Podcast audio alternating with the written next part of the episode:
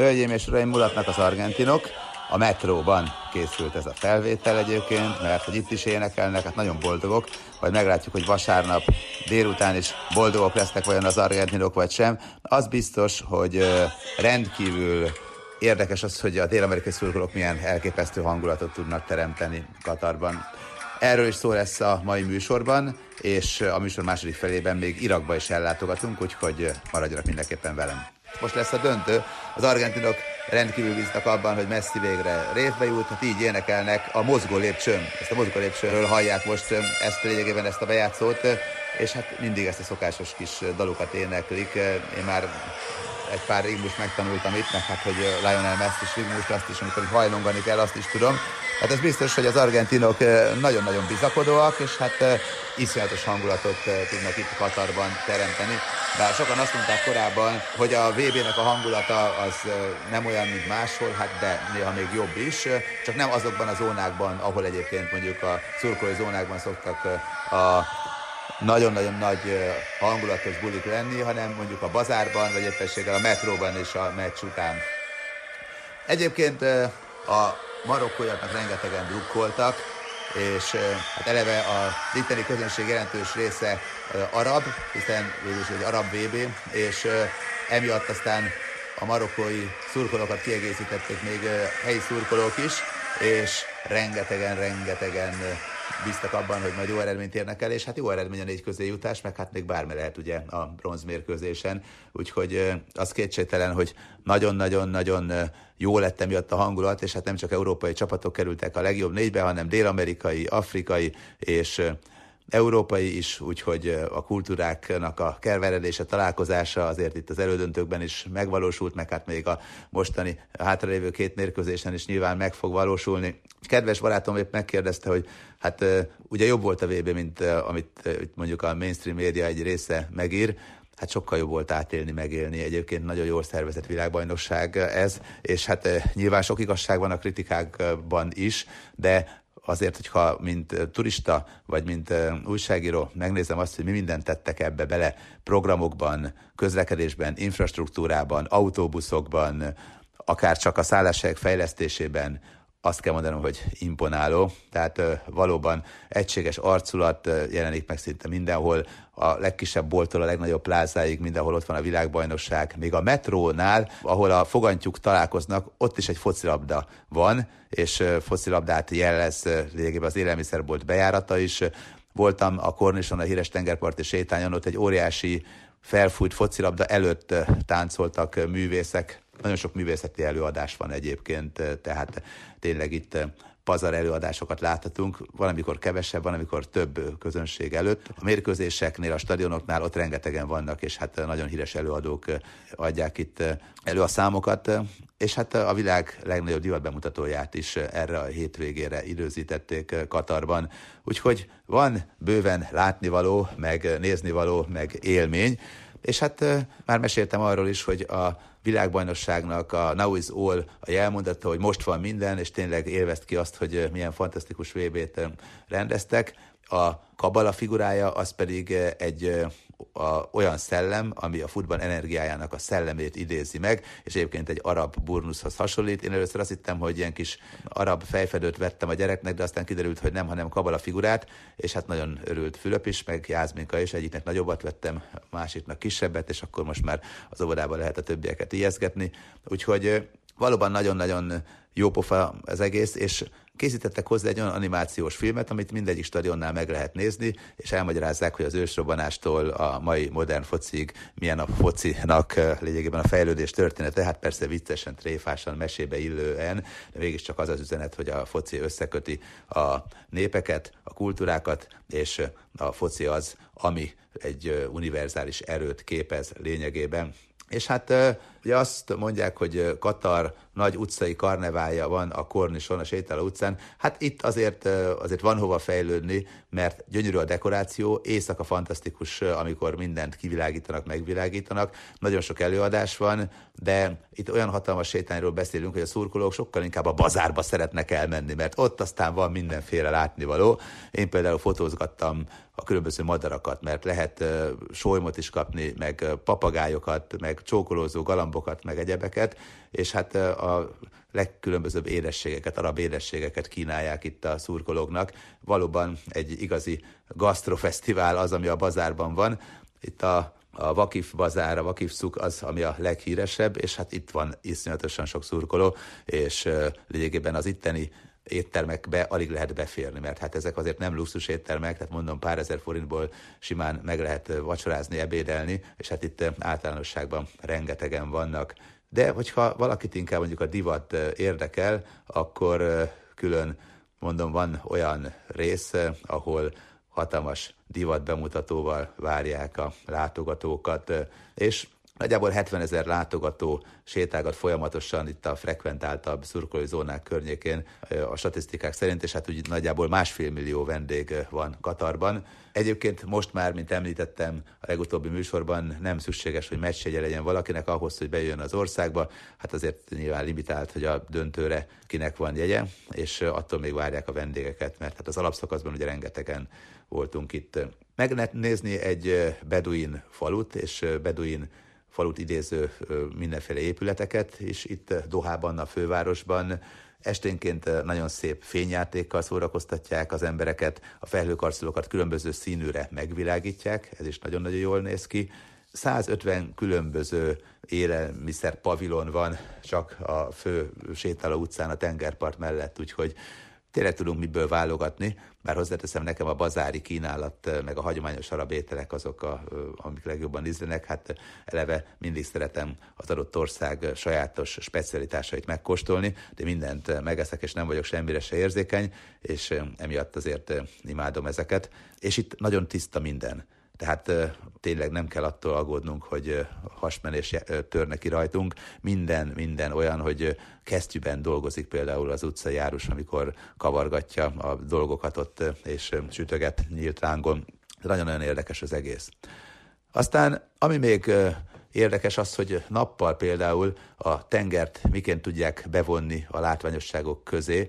Mindegyik résztvevő ország kapott egy-egy hajót, a hajók egy részén alhatnak is a szurkolók, tehát ilyen szállodahajókat, meg szálláshajókat is csináltak, meg vannak olyanok is, amelyek csak dizájnosak és jól néznek ki, és örülünk annak, hogy tényleg messziről, a partról nézve fantasztikusan jól néz ki. De egyébként, hogy mennyire fontos itt a katariaknak a hagyomány, azt egyébként abból is látjuk, hogy hát tényleg az itteni állampolgárok kevesen vannak, és kőgazdagok, már nem dolgoznak, vagy alig-alig dolgoznak, de azért kiárnak nagyon sokan halászni a régi hagyományos csónakokkal. Tehát azzal a csónakkal, amikor a csónak jobb és bal oldalán még van egy-egy ilyen kis tartófa, biztos láttak már ilyet a tévébe vagy bárhol, és és hát hiába vehetnék meg a szuperszonikus jaktokat, még, mégis ugyanúgy halásznak, mint mondjuk száz évvel ezelőtt a dédapjuk tette és hát ezek a hagyományok ezek nagyon-nagyon fontosak. Ugyanúgy ajándékoznak egymásnak még tört késeket, és ez nagyon komoly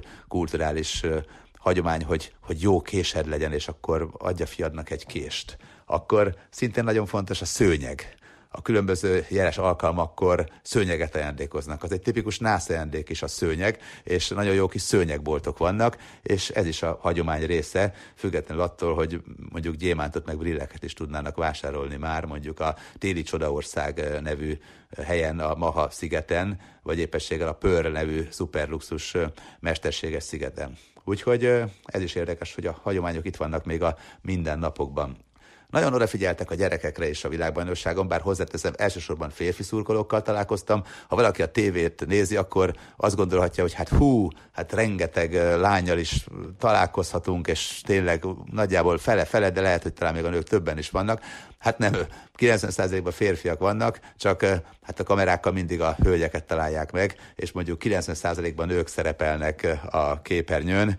Ez biztos valami utasítás is volt, hogy hát ha találnak hölgy szurkolókat, na akkor azt mutassák meg a világnak, hogy igen, vannak itt hölgyek, vannak itt lányok. Hát tényleg vannak, de mondom, olyan, ha azt mondom, hogy 90-10 az arány, akkor így ez optimista becslés. De attól még azért sokan eljönnek családostul. Iránból például rengetegen jöttek családostul gyerekekkel. Én is olyan új barátot szereztem, aki hozta a feleségét, aki ugye PHD hallgató, és építészettel foglalkozik, de a gyerekeknek rengeteg játszóteret építettek. Van olyan játszótér, ahol minden egyes játékelem valamilyen labdát formáz, és ezt is a világbajnokság igézete, ihlette.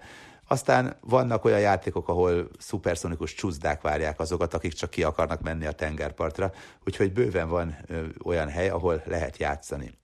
Van Dohában, a fővárosban, ahol az emberek többsége lakik, bár hozzáteszem a környező települések, amikor azt hallják a tévébe, hogy na hát ez a stadion, ez másik városban van, hát az tulajdonképpen Doha külváros, mondhatnám azt, tehát már minden egybeépült a tenger így kisugároz, és hát a különböző más városok is olyanok, hogy, hogy gyakorlatilag vagy a metró ott tesz ki, vagy az autóbusz az viszonylag könnyen eléri. És hát nyilván vannak még távolabb városok, de ott már nem épültek stadionok, hanem ha valaki el akar menni Szaudarábiába esetleg, vagy kirándulni, akkor azt megteheti. Szóval vannak nagyon érdekes játékok is a gyerekeknek, sokat gondolnak a gyerekekre. Voltam egy csodák palotájában is, ahol különböző kis figurák voltak, és legóból hogyha valaki elment, akkor megkaphatta az arcmását annak a hozzátartozójának, akinek éppen ilyet szeretett volna csináltatni, úgyhogy Fülöpöt én is legóból megvettem, nem is volt drága egyébként, tehát ezek tényleg nem olyan vészesen drágák, de összességében ahhoz képest, hogy miket hallottam, hogy te jó ég, hát Katarban annyira drága minden, valójában, hogyha az ember nem feltétlenül a luxus szállodából kijöve elmegy a luxus negyedbe, és onnan az ékszerboltba, és onnan pedig a saját jachtjára, tehát hogyha nem ezt a fajta stílust csinálja, akkor azért minden további nélkül egy vállalható napot el tud itt tölteni. Tehát vannak, akik tényleg úgy jöttek el ide, hogy a szállás jóval odébb van, bejönnek az ingyenes tömegközlekedéssel, és megveszik az utcai járusnál egy-két ezer forintért az élelmiszert. Tehát nyilván kell egy okos telefon, ha valaki be akar menni a stadionba, meg olyan, amin futnak a programok, meg internet, tehát azért ez benne van a pakliban, de azért nem kell feltétlenül arra gondolni, hogy kizárólag a milliómosoknak van ez a VB, hanem egész egyszerűen, hogyha valaki időt szakít arra, hogy jól megszervezze az utazását, akkor azért meg lehet ezt ugrani. És hát látnivaló pedig még bőséggel van, tevéket tartanak például Dohában a bazár mellett, a, a vakifszuk mellett, és felszállhatunk rá, és akkor mehetünk pár kört, de akár hosszabban is tevegelhetünk a sivatagi területeken. Hát hozzáteszem, itt szinte minden sivatag, tehát homok, homok, homok, és amikor mászkálunk vagy sétálunk, akkor is azt látjuk, hogy vannak azért füves részek, de a legtöbb helyen azért a fű az kevésbé zöld, hiába öntözik, a stadionokban gyönyörű üdezöld, és hát vannak frekventált jó negyedek, ahol aztán tényleg mindent beleadnak, és ott aztán van valóban fű, de azért a műanyagot is sok helyen alkalmazzák, hogy a szemnek azért mutasson egy picit a hely, de igazából mondjuk műanyagbokrok is vannak, meg a konténerszállások mellett műfű van, és homokot viszont sok helyen találunk, meg hát betont. De egyébként fantasztikus felhőkarcolókat is építettek, elmentünk az üzleti negyedbe, és pazar élmény volt látni, hogy ott állunk a felhőkarcolók tövében, felnézünk, és akkor tényleg így a napfényben megcsillog a teteje ezeknek az acél csodáknak. Hatalmas 120-130 emeletes óriás felhőkarcolókat képzeljenek el. Van olyan, ami ilyen fura cipzár alakú, van, van olyan, ami cikcak alakú, van olyan, ami egy henger alakú, de mintha egy picit a közepén lenne egy kötél, és így, így mintha régen fűzött viselt lányok volt, lettek volna itt, így meghúzták volna, tehát ilyen alakú is van, tehát tényleg azért itt valóban az építészek kiélhetik a fantáziájukat Katarban, és van lehetőségük arra, hogy csodákat is megvalósítsanak. Vannak nagyon jó kikötők, olyanok is, ahol a hagyományos hajók tudnak állomásozni, meg olyanok is, ahol a luxusjaktok, meg olyanok is, ahol a nagyobb hajók. Hát a tenger az nagyon fontos volt mindig is az itt élőknek, úgyhogy a turistáknak is fontos, meg hát elmehetünk szigetekre is. A Banana sziget, a Banana Island az egy nagyon fontos sziget, mert itt jó kis tengerpart van, beach hangulat, Doha többi részén egyébként nincs annyira tengerparti hangulat, meg hát túl sok fürdőzővel sem találkoztunk ezeken a részeken.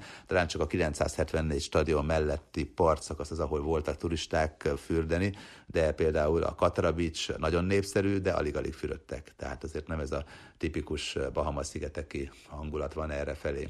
És hát bevásárolni pedig óriási plázákban is tudunk, kisebb kis bazárokban is, bordékban is, kisebb-nagyobb üzletekben, vendéglők is bőséggel vannak, nem csak olyanok, amelyek a hivatalos részekben, vagy éppen a FIFA Fan Fesztiválon vannak, tehát azt kell mondanom, hogy éhen nem maradunk, az biztos, és rengeteg-rengeteg kínálat van. Sorba állni kevés helyen kell, talán csak az ajándékboltoknál, a stadionok környékén, meg a meccseknél, de itt sem akkora a sor, hogy vállalhatatlan lenne, sőt, igazából viszonylag jól szervezett, tehát egy világbajnokságon kevésbé kell sorba állni, mint mondjuk nálunk egy bajnoki meccsen, vagy akár egy nemzeti válogatott meccsen. Itt jóval több helyen kínálnak mindenféle ételt, italt azoknak, akik erre jönnek. Tehát a stadionokban, hogyha étkezünk, akkor nagyjából ugyanazok az árak, mint általában a VB-ken, se nem drágább, se nem olcsóbb, de hát az már önmagában viszonylag drága egyébként. Bár hozzáteszem, ha a karácsonyi vásárok mostani árszínvonalából indulunk ki, akkor annyira mégsem. És hát mi a kínálat? Hát hamburger például, akkor csirkefalatok, aztán chipsek, mindenféle perec, perecek és perecféleségek, és természetesen a hivatalos üdítőitalok, meg az alkoholmentes sör, úgyhogy ezek vannak. Kérdeztem Katar ismerősömet, hogy nem hiányzik a sör, itt egy, egy, egy ilyen foci meccsről, hát mondta, hogy 20-30 éve jár, de sosé volt még sört, hát náluk ez nem szokás. Most az, hogy az európaiaknak hiányzik, most hát ide jöttek, ez egy arab VB. Majd ha ők elmennek oda, akkor meg túlteszik magukat azon, hogy ott meg lehet kapni sört. És hát eh, van ebbe persze igazság. Nagy attrakciók bőven vannak itt. Van egy művészeti fesztivál például, ami már több hete zajlik, és csodálatos festményeket meg lehet nézni, színházi előadásokat. A Kornison, a híres sétáló utcán például, aminek az elejénél lezárták teljesen az utakat, ott is mindig van valamiféle előadás, biciklis akrobatákat láttam legutóbb, és ez is nagyon-nagyon látványos volt. A Mi Életünk című kiállításon pedig hát lényegében a klasszikus arab életmódot ismerhetik meg a vendégek, ez is egy nagyon érdekes dolog. Aztán az Árkádia Zenei Fesztiválon legkülönbözőbb zenei stílusokat, a house-tól a technónát sorolhatnám tovább, lehet egy picit élvezni, és itt azt mondják, hogy ez a legintenzívebb show a Földön, ami mostanában volt. Hát nincs akkor összehasonlítási alapom, hogy azt tudja mondani, hogy ez igaz vagy nem igaz. Minden esetre az biztos, hogy elég keményen dübörögnek a színpadon. És van egy vezetett túra is, a Welcome to Qatar, hogyha valaki szeretne mondjuk egy nap alatt sok mindent látni, akkor ezt is kipróbálhatja. Vannak hatalmas, óriási megaszállodák, gyönyörű autókkal, akár Rolls-Royce-szal vagy Bentley-vel is kijöhetnek a repülőtérre értünk. Egyébként a repülőtér nincs túlságosan messze a belvárostól, meg hát a metróval pillanatok alatt odaérünk meg vissza, tehát ez talán még gyorsabb mindennél, és ingyenes, hogyha valakinek van hajakártyája, már pedig hajakár nélkül nem is tud bejönni senki az országba, úgyhogy valószínűleg aki már megérkezik, annak biztos, hogy van ilyenje. A stadionok közül már említettem talán, hogy a a Lusail stadionra a legbüszkébbek, meg a Kalifa stadionra, ami már viszonylag régebbi, de szinte mindegyik egy olyan iparművészeti remek mű, hogy csodájára járnak szerte a világon az építészethez értők, úgyhogy ez is érdekes, hogy a stadionokat kívülről megnézni, már önmagában egy jó kis túra. A Ras Abu nevű úton, úton ott DJ-k szórakoztatják a nagy érdeműt, vízisportokat lehet kipróbálni, egy kicsit relaxálni lehet, 1,2 kilométernyi tengerpart van itt, és a világbajnokság tiszteletére persze itt is mindent dekoráltak, és mindenféle felfújható labdákat kiraktak, ez is rendkívül népszerű ez a rész, ez a Rasabu. Aztán az éjszakai tűzijátékok is meglehetősen látványosak, 28 alkalommal csinálnak ilyet a VB idején. Hát én jó párba belefutottam, úgyhogy nem számoltam, hogy összesen mennyi volt. Minden esetre ezek is tényleg mesebelivé varázsolják a katari éjszakát, amikor amúgy is olyan az egész, hogy hát minden meg van világítva, a felhőkarcolókat megvilágítják, a bazárt megvilágítják, a stadionokat megvilágítják, a téli csodaországot, az Almaha szigetet megvilágítják, tehát minden fényárban úszik, és gyönyörű és elképesztő. A szállodában. Azt tapasztaltam, hogy minden működik, dübörög a légkondi, de le is tudom akár állítani, vagy le is, lejjebb is tudom kapcsolni. A legtöbb szállodában a tetőtérnél van medence, hideg és melegvizes is, a hidegvizes az olyan 24 fokot jelent, a melegvizes az ilyen jacuzzi hőmérsékletű, nagyon sok helyen nyilván a felhőkarcoló tetejénél van panoráma terasz, ahová ingyen kimehetnek a vendégek, úgyhogy már önmagában felmenni és onnan lenézni is szórakoztató. Van egy úszó akvapark, a Ketály Beach, Ketály partnál, és itt is vannak koncertek, éjszaka és nappal is itt lehet bőven szórakozni. Van egy pár hely, ahová külön belépőjegyet kell vásárolni, de a legtöbb helyen a haja kártya az alkalmas arra, hogy bemenjünk, hogy utazzunk vele, és lényegében a szurkolóknak nagyon-nagyon sok minden ingyen van, ha már egyszer ide jöttek, úgyhogy ez is érdekes dolog. A Taxik esetében vannak hivatalos taxik, ezek órával mennek, és nem túlságosan drágák, meg ha hirtelen leintunk ilyen taxiformájú valamit, akkor azért viszonylag könnyű ilyet elérni, és hát akkor mondanak a végén egy árat, de az sem egy elborzasztó összeg. Bár hozzáteszem, hogy a tömegközlekedés a legjobb. Tehát a metrók szinte mindent összekötnek mindennel, amit meg mégsem, ott meg a metrók mellett rögtön ott vannak a buszok, és ott vannak a, azok az emberek, akik mindig mondják, hogy merre kell menni, hangosan, rengeteg van belőlük, rengeteg hostess, rengeteg segítő van, tehát százezres nagyságrendű szerintem itt a segítők, meg a, a hostok, hosteszeknek a száma, akik mondjuk azért állnak egy nap valahol, hogy elmondják, hogy, hogy taxi, tízvé, és akkor ennyi gyakorlatilag ezt mondják napi, nem tudom, 10-12 órában. Nem volt komolyabb probléma, nem láttam igazából verekedő szurkolókat, veszekedés persze volt, volt olyan, hogy nem látott az amerikai szurkolótól az iráni szurkoló, mondta, hogy hát üljön le, mondta az amerikai, hogy nem ül, mert ő igazából így akar szurkolni, és akkor ennyibe maradtak.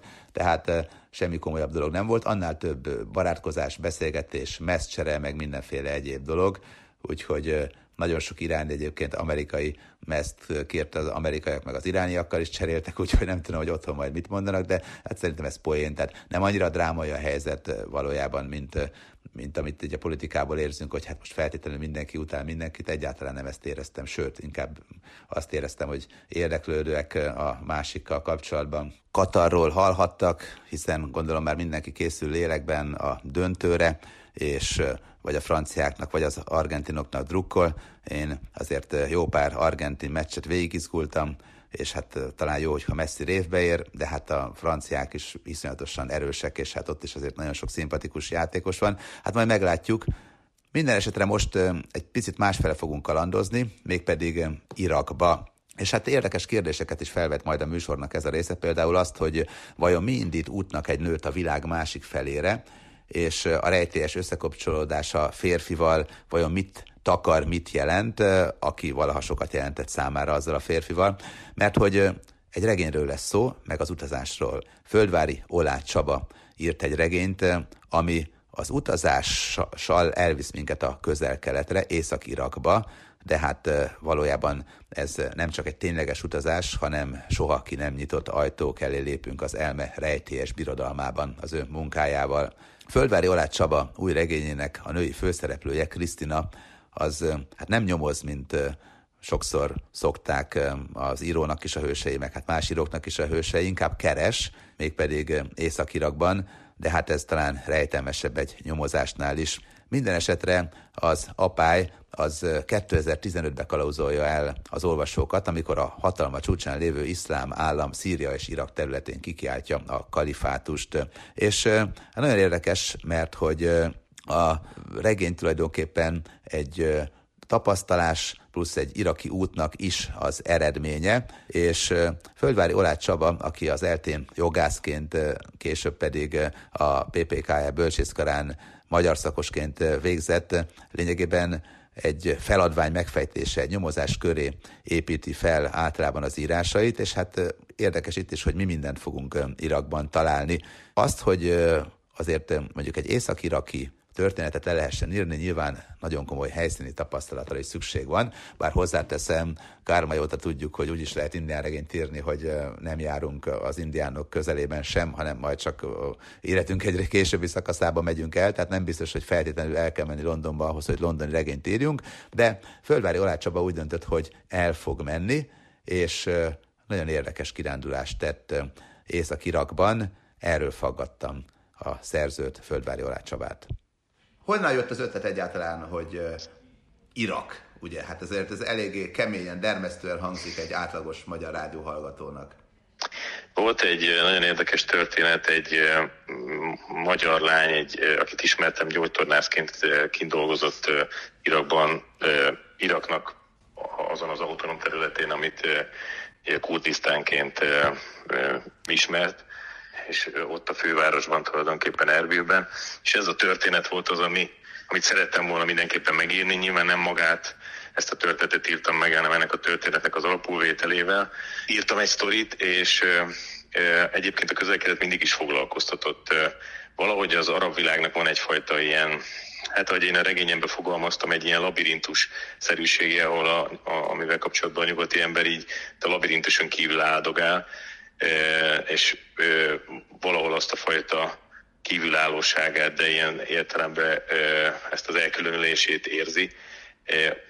Ilyen kulturális sok, mint mondjuk az arab világban, vagy a közel-keleten, ugye a kurdok azok ugye nem is arabok, nem nagyon éri az embert. Voltam arab országokban még, de Irak volt ilyen szempontból, vagy közel-keleti ország közül a legérdekesebb. Mi az a kulturális sok? Mondjon egy példát, ami leginkább meghökkentette. Hát igazából a közel-kelet az annyiban más, mint általában az arab világ, hogy nem egy turista járt a közegről beszélünk. Tehát kulturális sokról beszéltem, de én azt gondolom, hogy itt nem csak erről van szó, hanem arról, hogy, hogy ugye megvannak azok a turista reflexek, ahogyan mi közlekedünk. Nyilván ezek a turista reflexek, ezek elmúlnak például az ember Marrakesbe kijön egy étteremből, akkor erre a labirintus, amit beszéltem, amit regényemben is megjelenik, vagy egy szimbólumként ez a, ez a, ez a, ez a, ez a kép. Ott is azon, hogy kéne az ember, az a turista reflex az nagyon nem működik, hogy most akkor én elengedem magam egy, kiengedem a nadrágszíjat, sétálok tovább, és mert ugye az első sarkon eltévedek, a segítséget kérek, akkor lehet, hogy nagyon sok pénzt fognak kérni azért, hogy, hogy vissza kalauzoljanak, vagy még messzebbre visznek el itt, itt, itt viszont még ezek a turistákra való kiélezettség, vagy hogy a turisták jelenlétéhez való, tehát nincsenek hozzászokva. Alapvetően nincsenek meg azok a facilitások, amik, amik kellenek ahhoz, hogy egy turista ott közlekedjen, de ilyen szempontból ezt a fajta tehát e- ebben az értelemben is van kulturális sok, abban az értelemben is van, hogy, tehát, hogy nem érzem azt, hogy én nyugatiként egy ilyen helyen ki lennék szolgálva, a taxisok tudják azt, hogy hová, hol vannak azok a helyek, amit egy turistát érdekelti, nem beszélnek angolul, óriási a, a, a, a tömeg, és nagyon, én legalábbis nagyon idegennek éreztem magam. Sokszor olvasni azt az iraki Kurdisztánra, meg látni amerikaiak, nagyon sok amerikai járt kint, vagy vagy, vagy angol száz ezen a területen, hogy, hogy, hogy mennyire kedvesek velük, és hogy ez úgy tűnik, mintha ott ez egy ilyen vég, egy ilyen mosolygós területen menne az ember, de nem így van, tehát azért az idegenségét nagyon érzi az ember. Amikor egy ilyen könyvet ír, akkor állást kell foglalnia, hogy most akkor a törökök oldalánál, vagy a kurdok oldalánál? Ez egy jó kérdés. Nem, mert ugye szép irodalomról beszélünk, tehát ez egy regény. Nehéz volt megírni egy női főszereplőt, ez a negyedik regényem, tehát azért fel kell kötni a, a nadrágot ahhoz, hogy most, most mertem el jutni odáig, hogy azért egy nőt írok meg. És ugye ilyenkor annak a regénynél, ahol egy érvényes világot kell létrehozni egy szép irodalomnál, ott annak a főszereplőnek a bőrébe bújva látom ezt az, az egészet. Tehát ebből adódóan nyilván nem kell állást foglalnom, mert egyébként azt is elárulom, hogy elég apolitikus szeméről van szó, aki, aki a regény főszereplője, akit Magyarországon sem érdekelt annyira a politika, de ez is érdekes ez a dolog, hogyha ha ő kimegy, akkor ő ezt hogyan érzékeli, tehát egy átlagos európai ember. De valóban azt még nagyon-nagyon szemet szúrva már ezt, ez volt a kérdés, hogy hogy a törököknek a nevének a kiejtése is már ilyen szikrázó szemeket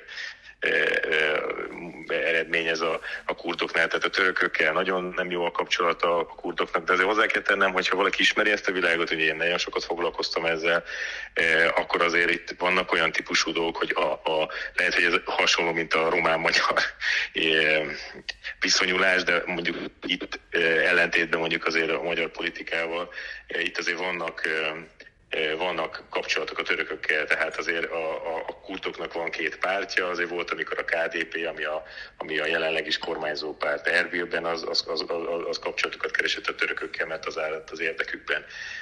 De politikai állásfoglalás nincs ebben a, ebben a, ebben a regényben, egy, egy viszonylag apolitikus magyar lány szemszögéből látni ezt a világot. És ezt hitelesen bele tudja képzelni? Tehát ön szerint, hogyha ezt elolvasnám mondjuk egy kurd vagy egy másik iraki, akkor azt mondaná, hogy ez egy jó regény? Vagy pedig csak magyaroknak írta? Én azt gondolom, hogy egy, egy európai embert ez hitelesen ábrázol, ez a, a főszereplője a regényemnek, ő évekig kint élt és dolgozott. Teljesen más az a nézőpont, amikor valaki kint van, mint az, hogy mondjuk utazóként kilátok. Én ugye voltam kint utazóként, nyilván így tudtam megírni ezt a, a, ezt, a, ezt, a, ezt, a, ezt a regényt.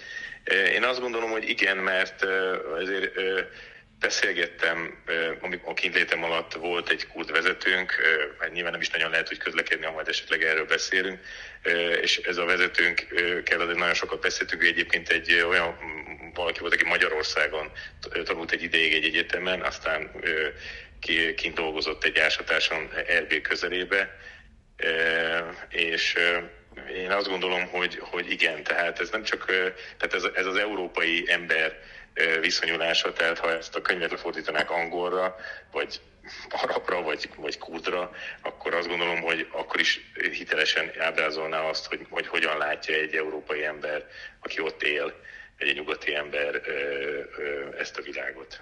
A közlekedést említette, annyira kaotikus? Hát ugye nincs tömegközlekedés, pontosabban hát vannak ilyen buszok, amikkel a gyerekek mennek, de úgy valódi tömegközlekedés nincs. Taxival lehetne bárhová közlekedni, de ugye a történet úgy működik, mivel hogy nagyon nem beszélnek angol, egyáltalán nem. Amikor hazafelé mentünk, nagyon érdekes, vagy érdekes, hát inkább ilyen hátborzongató, mert, mert az ember megszokta azokat a reflexeket, hogy a, hogy a taxis biztos a repülőtérre visz, és volt valami félreértés, hogy, hogy, hogy, hogy a recepciónál, amikor a szállodában indultunk, beszélgettek a, a taxissal, akit valamit értetlenkedett, nem értettük, mert amikor elindultunk a reptér felé, ez csak megállt valahol, és magyarázta a saját nyelvén valamit. És nem értettük, hogy mi van, és ugye aggódtunk, hogy el fogunk késni, mert hát ugye nyilván azért időben oda kell érni, és nem értettük, hogy most ő valakivel akar találkozni, aki majd valamit ott megkap, hogy dolgát intézi, de hát miért, amikor a repülőtérre sietünk, és tulajdonképpen szeretett volna egy ATM automata az elvinni bennünket, nem, nem volt elégedett azzal a pénzzel, amit nekünk hivatalosan megmondott a, a, a szálloda. Ráadásul ugye licensza van ezeknek a társaságoknak, tehát szabott ára van és egész magas, tehát ahhoz képest. És ezért ez egy ilyen helyen, ahol, ahol ne, nem tudom elmagyarázni, aztán a szállodát gyorsan felhívtuk, akkor ők beszéltek vele, de akkor ott álltunk, akkor aggódtunk, azért eléggé zaklatottan érkeztünk meg, és ugye úgy kell elképzelni, hogy amikor visszafelé megy az ember Erbilbe, Erbilből, akkor ugye ilyen kutyával szaboltatják meg, tehát egy ilyen teljesen felzaklatott állapotban, attól is féltünk, hogy elkésünk, akkor megérkezünk a repülőtér határára, és akkor kutyákat ránk engedik, hogy cimatolnak bennünket. Szóval hogy, e, tehát ebből a kommunikáció hiányából ezért egy csomó minden adódik, e, hogy, hogy, hogy, hogy taxival lehet közlekedni, de a taxisok nem beszélnek angolul.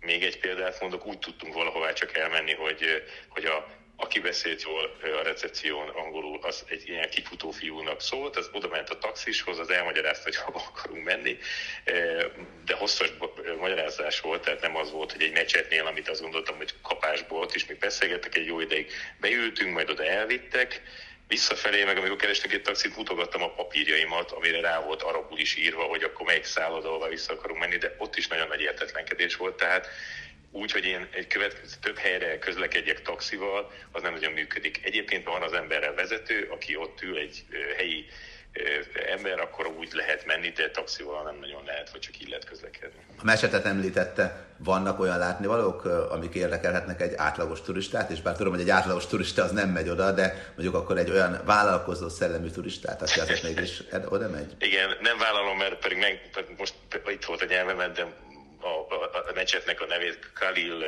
a legnagyobb mecset, a legnagyobb mecset Erbilbe. Érdemes megnézni. Egyébként nekünk az a szerencsénk volt, mert hát mondom, hogy szerencsénk volt, de hát igazából de nem nagyon, tehát nem nagyon lehet bemenni, és ráadásul lehet, hogy azért sem, mert amikor ö, ö, ott voltunk, akkor a proféta születésnapja volt, Mohamed proféta születésnapja. Ez egyébként egy nagyon érdekes dolog, mert különféle, itt is, itt is egy ilyen számítása van annak az időpontnak, tehát most október 7-én pénteken volt, ebben az évben, és, és ugye mivel a profita születésnapjára díszítették fel a, a templomot, bocsánat, a mecsetet elnézést, ezért, ezért mondták, hogy át, ez szó se lehet róla. Majd elkezdtünk ott beszélgetni, és akkor mondtuk, hogy milyen érdekes, mi keresztények vagyunk nálunk, azért más a szokás, hogy mi nem szoktunk Jézus születésnapjára, nálunk ilyen díszítés nincsen. És akkor a beszélgetés következtében megenyhült a, a, a zord őr, és azt mondta, hogy jó, na gyertek be, és akkor megnézhetitek. És nagyon-nagyon, vannak képek egyébként, nyilván az oldalon is fölteszem, meg, meg, meg a, hogyha a világszámnak van egy olyan oldal, akkor ott is szívesen megosztom, hogy lufikkal volt föltisztítva, volt egy gyerek születésnapja, nagyon-nagyon színes, mondjuk eleve színesek a mecseteknek a, a mecsetek belseje, és, és, és, és, akkor így meg tudtuk nézni, már úgy föltisztítve, jó volt egy ilyen kis hogy pont még porszívóztak is, tehát egy nagyon ilyen kontrasztos történet, porszívózik valaki, közben meg már a, a földíszített Mohamed Profita születésnapjára földíszített mecsetet láthattuk. Hogyha el kellett menni valahova egy jót enni, vagy legalábbis reménykedni abban, hogy egy jót majd Igen. esznek, akkor volt erre lehetőség? Éttermek, kifőzték? Ez egy voltak? érdekes kérdés. Nagyon-nagyon férfi világ a közel-kelet, és ezt most az étkezésnek kérdezted, ez mindenhol látható, de ez engem nagyon megdöbbentett, nyilván te sok helyen jártál már ebből adódóan, ebből, adódóan talán ez neked nem tűnt volna ennyire föl. De én azt gondoltam, hogy ha én este már sötétedés után elmegyünk, van egy Iszkár Street, Iszkár mindegy street nevezük így, mert német az angol térképek alapján dolgoztunk, vagy néztünk, vagy Google Maps alapján, és oda elirányítottak, ott rengeteg étterem van, helyi kaják, egymás után, tehát mindegyik egymás, tehát egymás mellett, tehát annyira csak éttermek vannak, minden, egy, minden egyes épület az, az étterem, de csak férfiak voltak. Egyetlen helyet találtunk, ahol ült egy család, eh, ahol volt egy nő, eh, aki úgy, így eh, be volt burkolózva abajába, de, de, de nem, nem látunk nőket. Tehát, hogy az, hogy beülne egy étterembe este enni, amit azért azért szoktak családok, vagy tehát, hogy nők is megennek, annyira nem volt jellemző. És ugye én, tehát, tehát egy nő társaságában ott, ott, ott, ott, ott, ott, ott, ott, tehát egy nővel közlekedve ott nagyon furcsán érzi az ember magát tehát férfiak járnak a, a, a, az éttermekbe, és nagyon barátság, tehát egy, egy helyen nagyon barátságosan behívtak bennünket, végül igazából pizzát ettünk, mert azt éreztük úgy, hogy, hogy komfortosan tudjuk meg, megenni, mert azért voltak aggájaim az ilyen higiéniai körülményeivel magának a, a, az éttermeknek. Maradtunk a pizzánál, és azért mondanom se kell, hogy pottyantós, hát ami ugye azért itt, itt a közelkeleten látható wc volt a, a, az étteremnek, úgyhogy azt végül nem használtuk. Földvári Olá Csabával beszélgettem az Apály című munkájáról.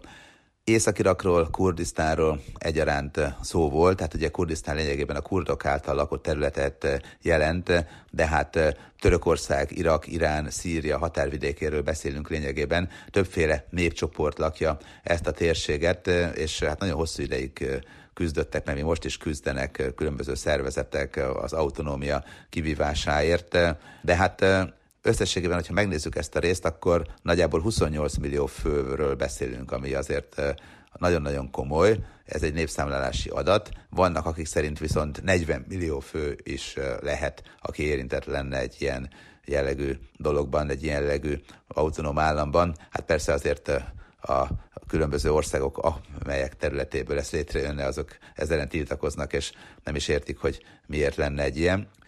Nagyon érdekes az is, hogy hát egyáltalán mi volt régen itt, minek tartják ők magukat. Hát ők a médeknek, az utódainak tartják magukat, és a méd birodalom volt szerintük az, ahol ugye a kurdok éltek, és ők tulajdonképpen a médeknek a leszármazottai, a, a médek, a gutik, meg a hurrita törzseknek a leszármazottai, de legfőképpen a médeké. Úgyhogy ez nagyon érdekes, hogy, hogy mit gondolnak erről. És hát a mai helyzet ugye más Iránban, más Szíriában, más Irakban, és mindenhol máshogy látják a kurdoknak a helyzetét, más jogosítványokkal rendelkeznek. Észak-Irakban a 2003-as iraki háború és Saddam Hussein bukása után a kurdok átvették az ellenőrzést, és lényegében Irak autonóm területe, az iraki Kurdisztán saját elnökkel, parlamenttel, kormányal és hadsereggel, és hát a gazdaság ugye a kőolaj kitermelésére épül, Kirkuk városa pedig különösen fontos az olajmezők miatt egyébként. Minden esetre nagyon érdekes az, hogy ők már egyfajta kvázi önállóságot errefelé kivívtak, de attól még azért ezt nem nevezhetnénk egy önálló entitásnak, mert hogy a többi ország ugye nem ismeri el, itt a környező országokról beszélek, de Érdekes egyébként, hogy ezzel az iraki részen 6,5 millióan laknak nagyjából kurdok, és hát elsősorban kurdul beszélnek, saját zászlójuk van, speciális ünnepeik, ugye a Zoha iráni király lefejezésének napját is megünneplik, tehát ilyen szempontból ez nagyon érdekes. De általában is egy, egy iraki kirándulás is érdekes, akár Észak-Irakban, akár más területeken, bár hozzáteszem nyilván egy átlagos turistának azért ezt nem biztos, hogy rögtön így első komolyabb útként ajánlanám, pedig Bagdadban azért sok-sok csoda van, és hát az ezer éjszaka igazi hazája az, az Bagdad, úgyhogy ez is nagyon érdekes. Hát durván 40 millió laknak a mai Irakban, és 440 ezer négyzetkilométernyi területről beszélhetünk, iraki dínárral fizetnek egyébként, és hát ezért továbbra sem egy stabil entitás, hogyha őszintén kell beszélni erről. Sok éven át fontos turisztikai célpont volt, de aztán nagyon-nagyon megváltozott ez ugye a különböző háborús viszályok okán pedig, ugye hát Mezopotámia, tanultuk ezt történelemből, hogy mennyire fontos volt a történelemben a Tigris és az Eufrátesz ölelése, és hát rengeteg-rengeteg asszír, babiloni, arab emlék van itt, ami a világörösség listáján is szerepel.